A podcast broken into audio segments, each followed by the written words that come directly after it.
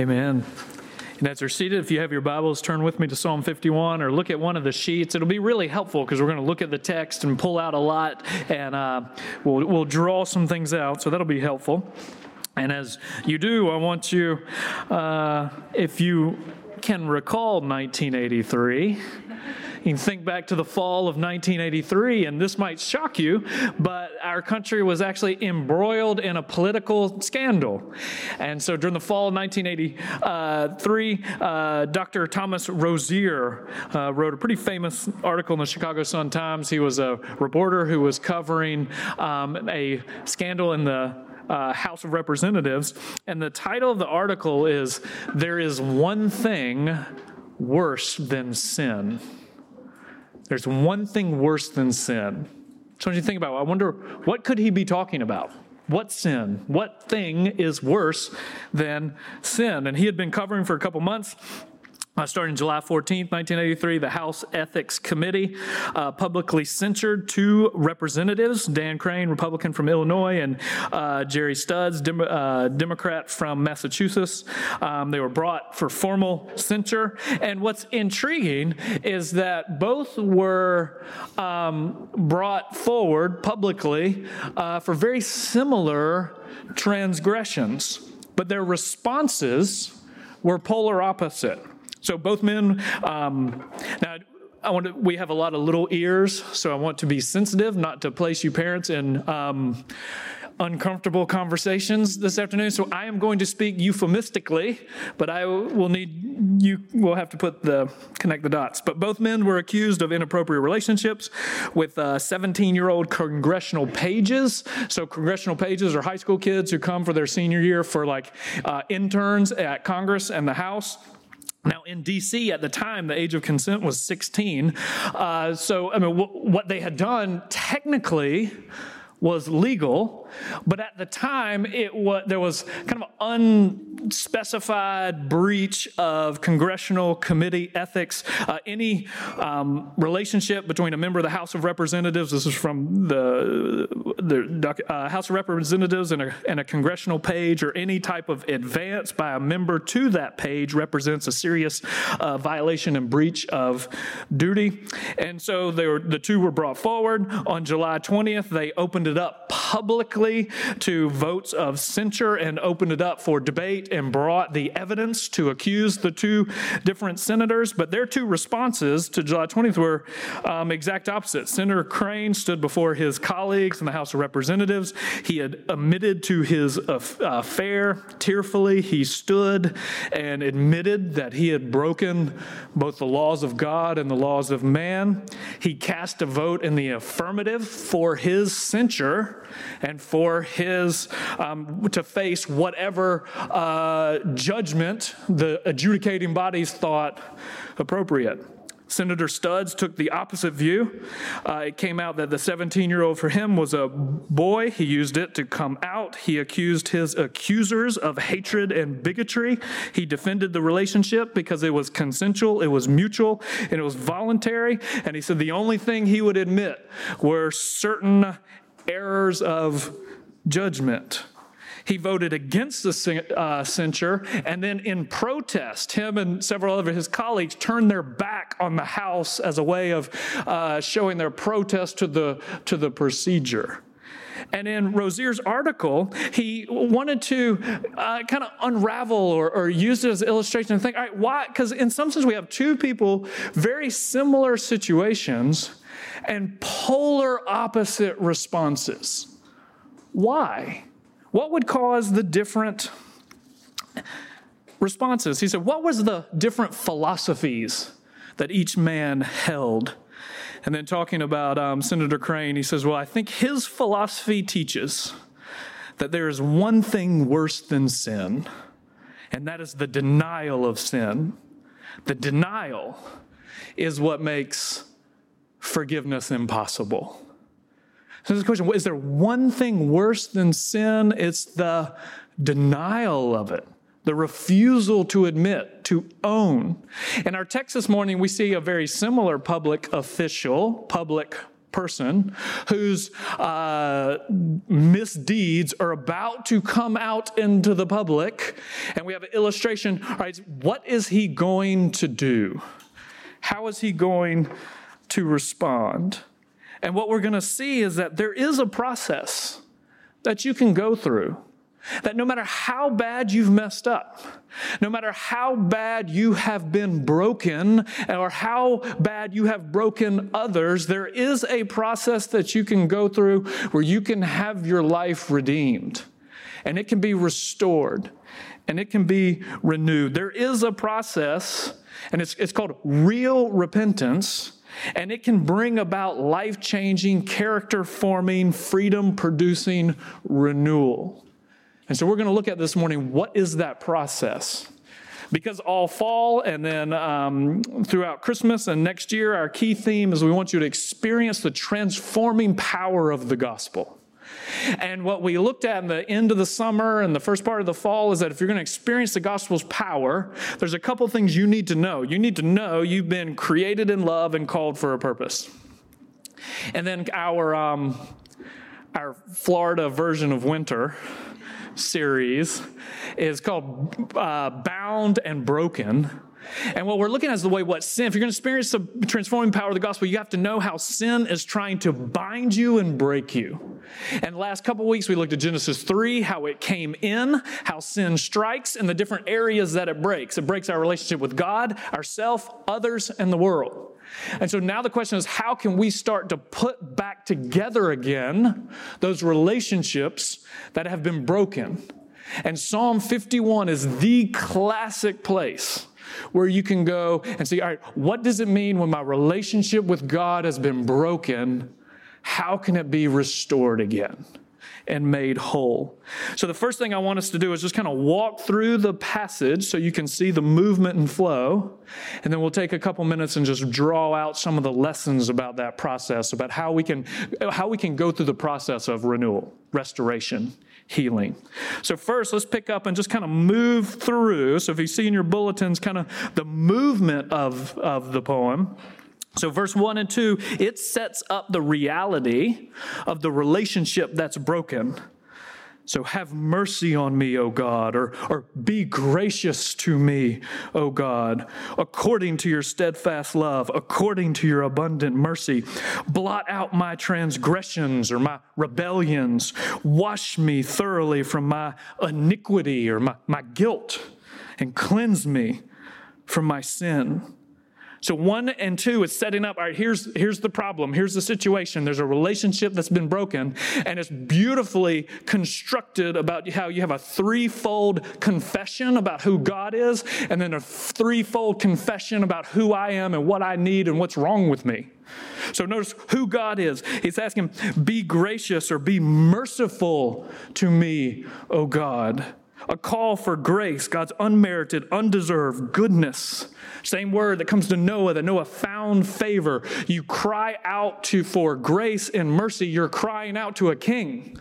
David knows he's not the king. He's standing before the real king of creation and he's asking for mercy. So, as, as a judge, as a king, be gracious to me. But then, according to your steadfast love, he appeals to God's steadfast love. That's one of the most beautiful words in the Bible. It's the Hebrew word chesed. And there's how it's translated agape in the Septuagint. This is a type of, of love that's, that's committed, that's unchangeable. It's, it's the love of, of the covenant that I make a commitment to you. It's often used of the marriage covenant, commitment that for richer or poorer, for sickness and health, till death do us part, uh, I am yours. So the first is I'm recognizing you are the king that I stand before in judgment, but I also am going to call that you are my, my covenant Lord who we've been united in, in a, a marriage type relationship. And then notice the third thing according to your abundant mercy or tender mercies or lavish mercies. Um, this, is, this is a word crying out that highlights kind of the emotional, passionate love This is often a word used for parents, uh, especially mothers, when they see their child hurting and crying, and it's this overwhelming affection. And so, see what David's doing. He said, This is who you are. You are the righteous, holy judge. I know, I need mercy, but we are also in a covenant relationship, like a, like a spouse. But then I am also like a wounded, broken child, and I need your compassion. So, that's who God is, and notice who He is or his situation blot out my transgressions or my rebellion blot it out it, this is a legal transgression rebellion i have committed an act of treason and i am brought before the nation's judge and all the all the nations will look and, and judge and there's nothing I can do to defend myself. And I need you to take my record and just erase it, blot it out. So I have a legal case against me. But then wash me from my guilt. My, I need to be washed. Not only am I legally in trouble, but I'm also morally in trouble. I'm dirty, I'm stained, and I need to be clean externally, morally. But then it goes even deeper than that. Look, cleanse me internally. Cleanse me from my sin. So, this is setting up the problem. And then notice how it moves three through six. This is his reality. For I know my rebellion, I know it. And my sin is ever before me. This is not like before me, like in front of, it's always in my mind. I can't shake it. It's, it's always hanging over me. Against you and you only have I sinned and done what was evil. Not did I do not did I make a few unfortunate mistakes. I have done what's evil in your sight, so that you would be justified in your words and blameless in your judgment. You are the king sitting in judgment, and I have no case I can bring. All I can do is cry for mercy. Behold, I was brought forth in iniquity, and in sin did my mother conceive me. Behold, you delight in truth in the inward being, and you teach me wisdom in the secret heart. And then now notice here's the center, 7 through 12. Here's his request. And just listen to all the things he's requesting. He's just firing them off.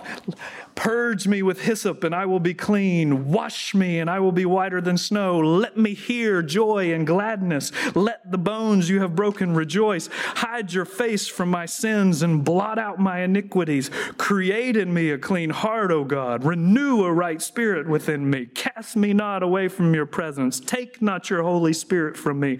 Restore to me the joy of your salvation. Uphold me with a willing spirit. She's just rapid fire. Purge me, wash me, let me, let thee, hide, blot out, create, renew, cast me not, take not, restore, uphold. And then now what will that do? What's the result? Then I will teach transgressors your ways, and sinners will return to you. We will gather together. Deliver me. I need to be delivered from my blood guiltiness. O God, God of my salvation, and my tongue will sing aloud of your righteousness. Open my lips, and my mouth will declare your praise. For you will not delight in sacrifice, or I would give it. You will not be pleased with a burnt offering. The sacrifices of God are a broken spirit, a broken and contrite heart. O God, you will not despise. And then it concludes the relationship is restored. Do good to Zion in your good pleasure. Build up the walls of Jerusalem. Then you will delight in right sacrifices, in burnt offerings and whole burnt offerings. Then bulls will be offered on your altar. Isn't that a strange way to end? And then there's going to be bulls offered on your altar. What's the point of that? Actually, that gets at the very thing Bob was talking about. The point is food. The point is the barbecue. There's two different sacrifices he highlights the burnt offerings, or the whole offerings, the consecration offerings that lift up, and then the bulls. Those are the sacrifices of fellowship. That's the barbecue. That's the whole point. The whole point is when sin comes in, relationship has been fractured, and now you can't feast together. And so relationship has to be restored so we can feast together again. And so, how does that happen? Let's look a couple things at the, at the process. If you're going to experience a transforming power of, of repentance, first you have to see who you really are and who you really hurt. Look what David does here. It's just remarkable. Do you notice all the me and my language? Blot out my transgressions, wash me, my iniquity, cleanse me, my sin, my transgression, my sin. He, the first step is you have to own your own sin. And then he gets at, you know, the kind of the strange phrase, behold, I was brought forth in iniquity, and in sin did my mother conceive me. He says, look, behold, behold. You know, what's he doing there? At first, it sounds kind of strange. Is David doing a little blame shifting? Like, behold, I was brought forth in, in iniquity. My mom, if you had a mom like mine, you'd understand. Remember reading this in our, our Sunday school class at Corn Creek Baptist Church in sweet Anita Rowlett. When we read this, she says, Ah, oh, somehow it's always mama's fault. That's not quite the point. What the point that David's getting at is he's highlighting the doctrine of original sin or the doctrine of total depravity. And the idea is that uh, you, um, it's not you sin and then that makes you a sinner. It's that you are a sinner, and out of that flows sin. We sin because we're sinners. He's getting that at the heart in every one of us is the seed that, given the right circumstances, the right situation, the right watering, can grow into any type of sinful act. You know, a couple ways you can think about this. Um, one, his, one, of the great masterpieces in church history is St. Uh, Augustine's Confessions. And so most, you know, people kind of read this like in literature 101, but it is intriguing how often secular professors don't really know what to do with this because it's a fourth century, uh, it's 13 chapters that are one continual prayer to God. And in chapter two, there's this unique thing where uh, when Augustine is trying to illustrate, when he, he wants to go back to his childhood, his teenage years, and he had a lot of material material to illustrate his own corruption, just troubles. And he picks out a story where, when he, in essence, was in high school, him and some of his friends, they're about 16, they break into their neighbor's pear garden and they steal his pears and they just destroy the pears. And you read it on the surface. I remember my English professor not knowing what to do with this because it just sounds so like, what is the big deal? They just, you just stole some pears. Who cares? Boys will be boys, won't they? And he was utterly missing the point that Augustine was making. Augustine was showing that in essence, he was recreating the fall in his own life. And he's saying the point, the reason why we broke in and stole the pears is not because we were hungry. The whole point is we were we did it because we were told not to and that there's something in our heart that just rebels, and we will do what we're told not to do. And all of you know this. Like, if you're honest, there's probably things on your to do list right now that you are resisting just because someone in your life, maybe it's your wife or your boss or your neighbor, has suggested that you do it. Why do we resist? You know, our kids are moving out of the toddler. Our last one is moving out of the toddler stage, and I'm going through series of mornings because this has been one of my favorite life stages, and uh, we're wondering what to do with a lot of the just stuff. And so we're looking at the kids' costumes because a couple of our kids love to dress up in costumes every single day. And I nostalgically, and looking back, our six year old son, when he was three and four, he would dress up in different superhero costumes every single day. I mean, why waste? I mean, Halloween is just one day a week. I mean, I mean, one day a year. That's not enough time. And so every single day. And so there was a four month span where every single day he was Batman. And so we go to Walmart and he comes strutting in and, you know, puffy chest Batman suit, kind of strutting in like patrons do not fear. The Cape Crusader is here. And, you know, people look at us and they laugh. And then, you know, teachers would you know, look, you, you pick your battles. So every day, we're just going to dress up like Batman. And uh, I, back when we had Barnes and Nobles in the world, uh, we had found out that the Barnes and Noble was going to do an 80th birthday party for Batman. And so got excited. All right, we're going to plan this day where we're going to go to Batman's birthday party and lay out the Batman costume and then wake him up to get him ready to go to the party. And would you believe, actually, every one of you parents would believe, for the first time in three months, do you know the outfit that he doesn't want to wear? We wake up and we don't want to be Batman. We want to be Spider Man today It's like this clash of the titans. You're about to see the giant beast of who's going to make Batman. Why do we not want to be Batman today? Just because you're being told to be Batman. And in every three year old heart is the same bent that we resist being told what to do. And that's from birth. And David is recognizing that this, this twistedness has been in me. And if you're going to experience the real power of repentance, you cannot ever be in denial of the cruelty you are capable of.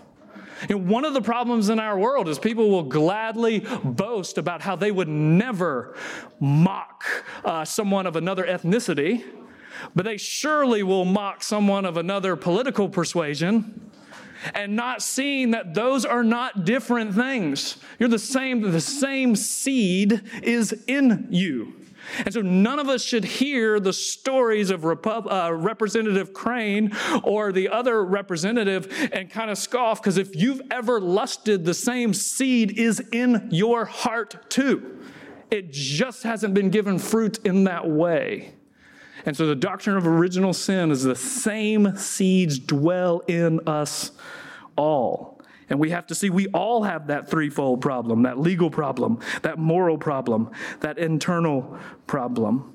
So we have to see ourselves as we really are. But then the next thing, notice David has to see himself who he really hurt. You know, look at verse 4. Against you and you only have I sinned and done what is evil in your sight. You know, part of the background of the story is David at this point, he's, he's gone through the deep, a long, slow, steady, faithful rise up to the place of political power. And as the king, he gets to the place, and then now um, he sends the army out. He's going to stay at home. Uh, he's lounging on the roof. He sees a woman bathing that's not his wife. He wants her. He takes her. Uh, he sets up the scenario so her husband, uh, she gets pregnant, uh, sets up the scenario so the husband will come back so he can kind of uh, cover it over. Husband won't go in and sleep at his house because he's got too much honor. My men are on the battlefield sleeping in tents. I'm not going to go home and sleep in my bed. So David arranges where he gets left high and dry in the next battle, gets murdered, takes her, and then doesn't think anything of it until the prophet Nathan comes and confronts him. And then this is the response. But notice when David says to the Lord, Against you and you only have I sinned. How do you think some other people in that story might have heard that? How do you think Bathsheba's father might have thought about that statement? Or maybe Bathsheba's grandfather, Ahithophel, who was one of David's counselors, who became the primary advisor for Absalom during his rebellion. I wonder how he would have heard that statement. Or I wonder what Uriah's mom would have thought if she heard against you and you only have I sinned. So, what's David doing here? Is he negating his responsibility? Or is he actually going to the deepest person that he sinned against? I think the only way that the repentance can really be powerful is he just he has to see how deep the problem goes not just in him but who he really hurt See, the central problem with his sin is that it was ultimately, it wasn't just against Bathsheba, Uriah, Bathsheba's family, Uriah's family, the people, his responsibility as king. It was also ultimately a sin against God.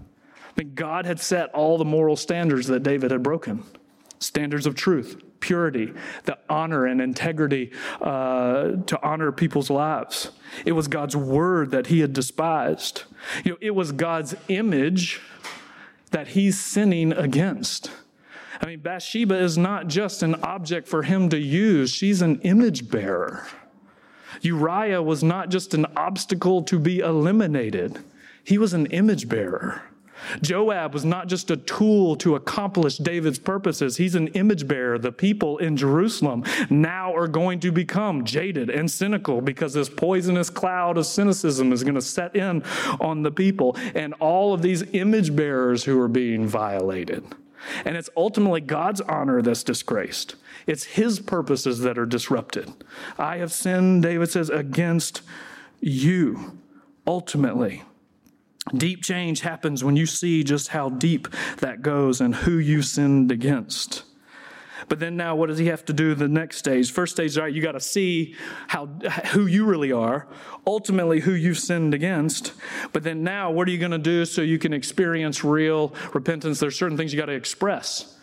So notice he's got to express. This is what you have to say.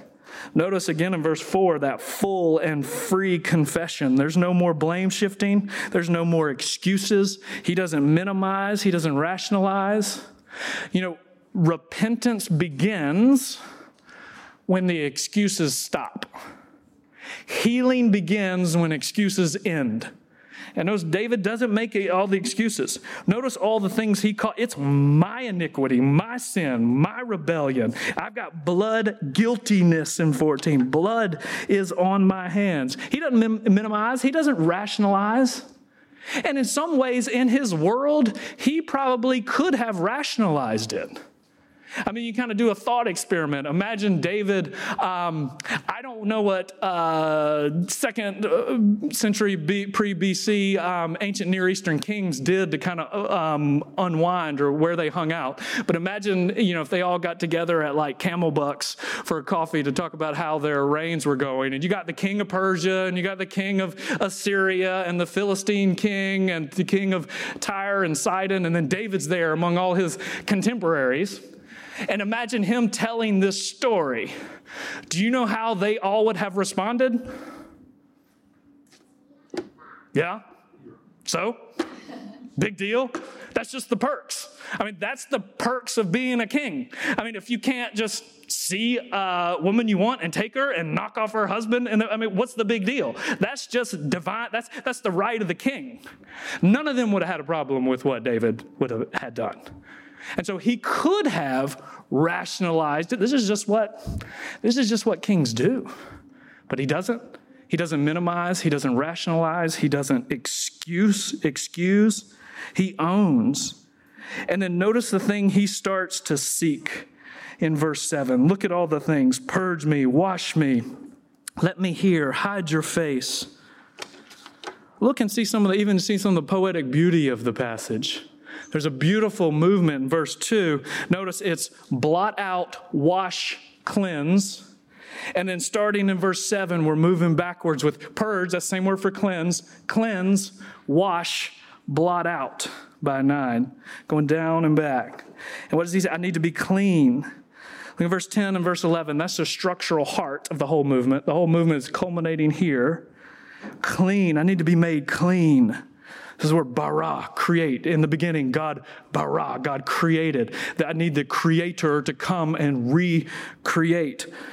Create in me a clean heart and then renew a right spirit within me. Notice the dynamics of the spirit. Your spirit with me and the spirit that's in me the Spirit with me, creating me a clean heart, renew a right spirit within me. Cast me not away from your presence. Do you notice David recognizes that he's caught? He's caught in a contradiction. He's caught in a tension. See, on the one hand, he needs God to hide his face from his sins, but on the other hand, he desperately doesn't want God to cast him away from his presence. So how can both these things? I need I need you to stay with me, but I need you not to look at me at what I've done. And he's he's caught. And those cast me not away from your presence and don't take your Holy Spirit from me. See, deep down, David knows that ultimately I have to have this. You know, I love you think about all the things that David doesn't say, don't take from me. He doesn't say, Don't take the crown from me, don't take the throne from me, don't take the army from me, don't take the treasury from me, don't take the loyalty from me, don't take the kingdom from me. And say any of those. It's don't take your presence. Because he knows if I have everything in this world and don't have that, I have nothing. But if I have nothing in this world and still have this, I have everything. Don't take your presence. And then restore to me the joy of your salvation. Return the joy. Notice, let the bones that you have broken rejoice. You know, I hear that. Even as I hear that, I wonder how God heard that.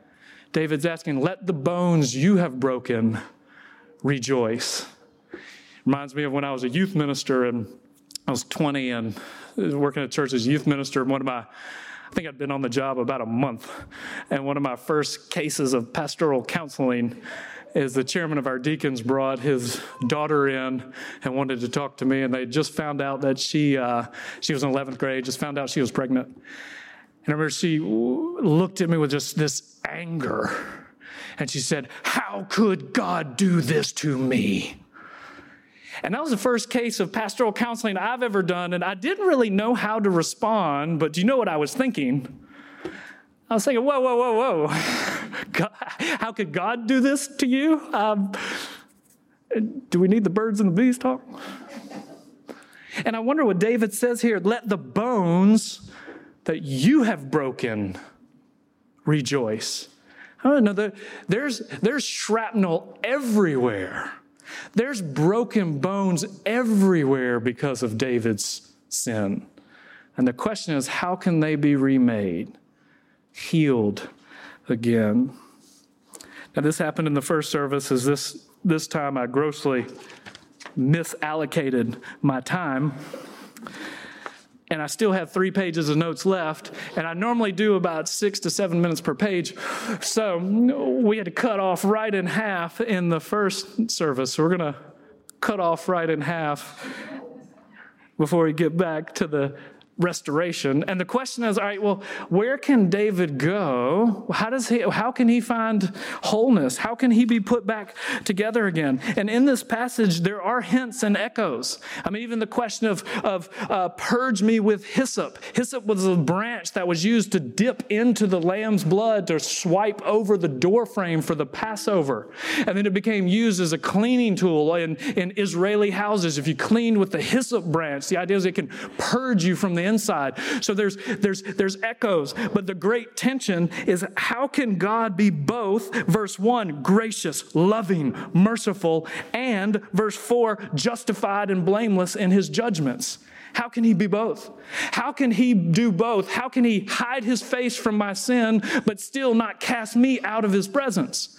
How can these things come together? And ultimately, David, in this way, he doesn't quite know how this can be solved. How is it that God can show him mercy, deal his legal trouble, his moral trouble, and his internal trouble? But then there's starting to become more hints. So you can look at the prophecy to Zechariah that Zechariah gives in chapter 12 to the exiles. He says, On this day, on the day that I come to bring restoration, I will pour out on the house of David and all the inhabitants of Jerusalem a spirit of grace, and I will hear their pleas for mercy. You'll cry out for mercy, and I will hear, so that when you look on me, the one whom you've pierced, you will mourn so sorry, you're going to look on me, the one who's been pierced, and you're going to mourn. The house of David will mourn. The house of Nathan will, will mourn. And then in verse 13, chapter 13, on that day there will be opened up a fountain for the house of David and all the inhabitants of Jerusalem. And that fountain will cleanse them from their sins and their transgressions. So, looking, longing, when will it be? How will the Lord work in such a way so we look upon the one who has been pierced, and that piercing will open up a fountain so that we can be washed and we can be cleansed? That's why on the cross, it's so important for John to tell us that on the cross, when Jesus died, the centurion stuck a spear into his side, and it wasn't just blood, but it was water that was flowing. Because here a fountain now has been opened. So it was open when Christ died, the God man made flesh, who in the fullness of time, he bears the full weight of all of these problems. He bears the rebellion. He bears the punishment of guilt because the wages of this sin is death. He bears it. And then when he died, a fountain of mercy was opened up. And so now all who come to that fountain, all sinners who uh, own their sin, who admit it, and to come to the fountain of mercy. It flows and they can be washed and restored and made new. And Paul celebrates the same thing in Colossians chapter 2 when he's talking about our legal debt. And you who are dead in your trespasses and sins, uh, God has made alive with him. How? He forgave all of your trespasses. How could he? How could he blot them out? By canceling the record of debt that stood against you with his legal demands, he set it aside and nailed it to the cross. So now we bear it no more. Let's pray. Lord, we thank you for your grace. We thank you for your mercy. We thank you that this, your son came to solve the ultimate problem that David is wrestling with. What do we do with our sins? Where can we go to have our soul washed clean? And so we ask that you help us. We ask that you help us to come. I pray that no one here would think, well, I can't come because I'm too dirty. They would know that that is the point of the fountain. The fountain was open to bring cleansing. We ask this in Christ's holy name. Amen.